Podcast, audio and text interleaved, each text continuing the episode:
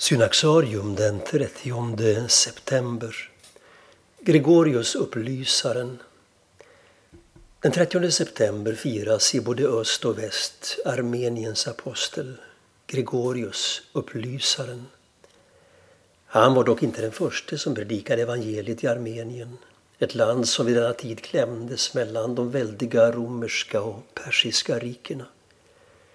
Redan apostlarna Bartolomeus och Tadaios nådde enligt traditionen till dessa områden och även aposteln Thomas ska ha färdats genom Armenien och predikat på sin väg till Indien.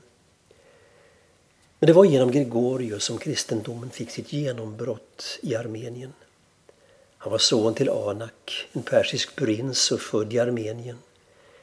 Genom att hans föräldrar hade deltagit i en komplott för att mörda Armeniens kung Kosrov, blev de båda dödade. Gregorius själv undkom döden genom att hans barnflicka flydde med honom till Caesarea i Kappadokien. Där blev han döpt, växte upp, gifte sig och fick två söner. Gregorius återvände till Armenien för att tjäna kungen Tedat men denne var fientligt inställd till kristendomen.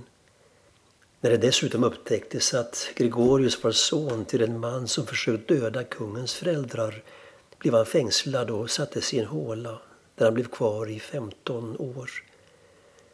På grund av sin ondska drabbades kungen enligt Gregorius levnadsberättelse av en svår sjukdom.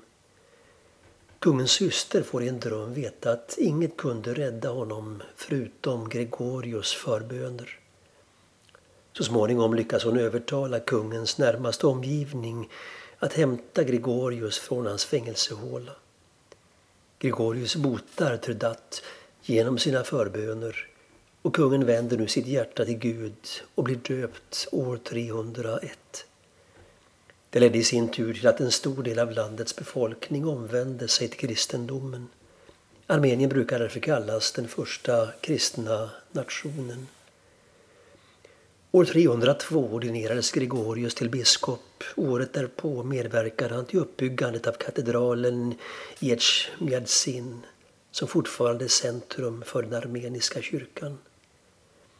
Gregorius fortsatte att förkunna evangeliet i hela landet och drog sig mot slutet av sitt liv tillbaka till ett kloster i övre Armenien där han dog år 332.